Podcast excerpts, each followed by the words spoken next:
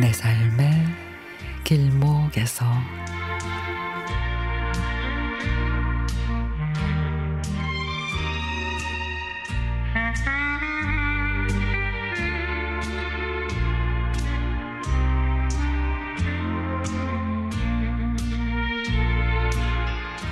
퇴근을 한 뒤 잠깐 쉬고는 영어 공부를 합니다.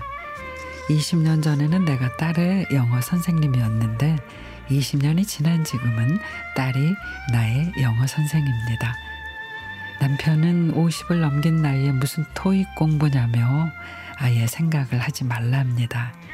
그래요. 책 보는 것도 힘들어 몇 분을 넘기지 못하고 책장을 덮는 현실인데 어떻게 두 시간을 꼼짝 않고 앉아 영어 시험을 볼 수 있겠는지요. 근데 딸이 영어 선생을 자처하며 도와줄 테니 도전해 보라고 격려합니다. 처음에는 저녁 식사 후 피곤해 소파랑 한 몸이 됐는데 딸이 옆에서 한두 문제를 함께 풀며 배우다 보니 재미가 생겼습니다.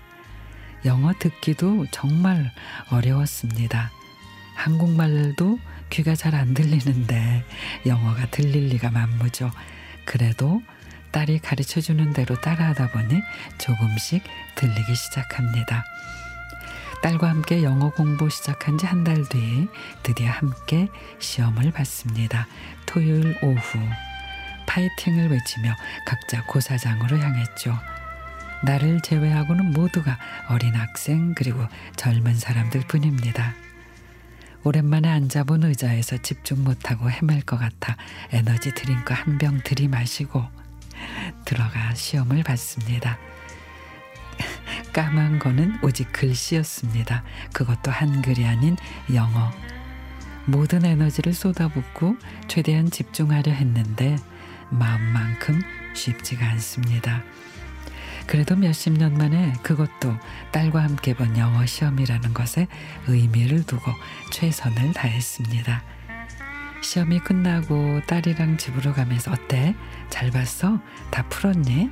시험 시간은 부족하지 않았어? 마치 고등학교 시절 친구들이랑 문제 맞춰 보던 그때로 돌아가 딸이랑 기억나는 문제들을 맞춰 봤습니다. 그리고 시험 보면서 실감했습니다. 그리고 딸에게 예, 역시 모든 건 다 때가 있는데 공부는 특히 더 그런 것 같아. 너는 그때를 놓치지 마라. 시험 보면서 얼마나 집중을 했는지 집에 오니까 아무것도 할 수가 없습니다. 가족들은 시험 보느라 고생했다고 아무것도 하지 말고 쉬라고 합니다. 정말 다시 하라면 못할 것 같아요.